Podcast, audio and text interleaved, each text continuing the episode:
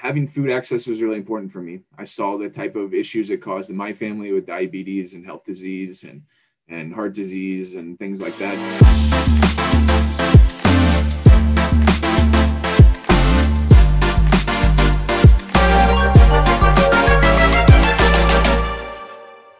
Hello and happy Friday, everyone. My name is Joe Pate. I am the owner and founder of Regen Aquaculture, and today I wanted to share with you um, a little bit of why I do what I do and what it and what it is that drives me and why I'm in aquaponics uh, and regenerative ag, which is something you know I don't get to talk about often. Uh, so for myself, you know, I kind of got into this industry really at a young age, even before I knew about aquaponics and things like that. And it was because um, I had this mindset that if I was going to do something with my life, it would be something that I felt worth living. You know, I wanted to live a life worth living. And for me, um, I found that I really enjoyed helping people and working with them. And I, growing up, was very poor and had limited access to food, eh, you know, quality food at least. And most of the time relied on, you know, the help of friends or donations from the local food kitchen or, or you know, the uh, church and things like that and so I decided, you know, as I got older, that having food access was really important for me. I saw the type of issues it caused in my family with diabetes and health disease and and heart disease and things like that. And um, it was the thing in my life I saw that was really wrong, and that I figured I would spend my life trying to fix, you know, or trying to help improve. Uh, and so when I was in high school, I came across aquaponics, uh, you know, almost uh, by accident. Um, I got really interested in growing algae for biofuel because I thought I wanted to, you know, be in that industry and, you know, help create renewable energy sources.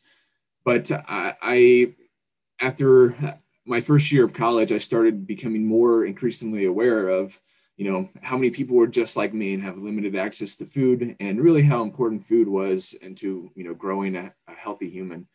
And so uh, i made a shift where i decided uh, i don't want to grow you know algae for the biofuel industry anymore. And instead i want to start growing food. I want to feed people. And uh, i my degree at the time was uh, sustainability and environmental studies was my major and i had another major in agriculture and a minor in chemistry. And i, I changed all of that and switched schools and joined uh, kentucky state university and, and joined their aquaculture program. And um, really got my start there in terms of learning everything that i could. Um, I didn't know anything about plant on really fish. I knew quite a bit about plants from my mom, who was a horticulturist, and you know taught me kind of that connection with the earth and listening to you know how the plants communicate with us and feeling the energy flow through them. And, and you know some of that hippie stuff that we hear about, um, I learned it at a young age, and then um, started doing aquaponics, started learning more, growing food, started you know donating that food to the local food kitchen and you know just seeing how happy it made those people who you know were one one day I like me like I was when I was younger.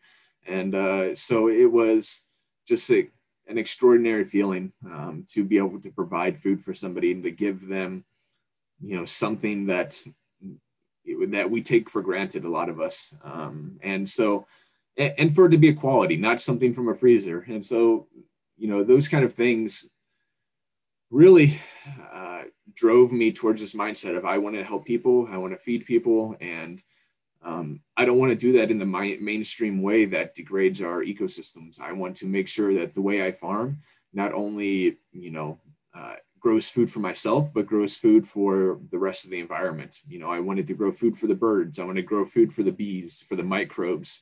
Uh, and you know, and to do that, you know, we have to start looking more regeneratively um, and, and towards that mindset. So, you know, that's my main focus right now.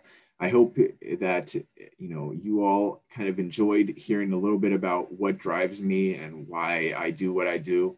And I hope that you comment on this video and maybe we hear a little bit about why you do what you do and what got you into aquaponics. Um, so thank you very much. Uh, I hope you have a great rest of the Friday. And this is Joe Pate signing out.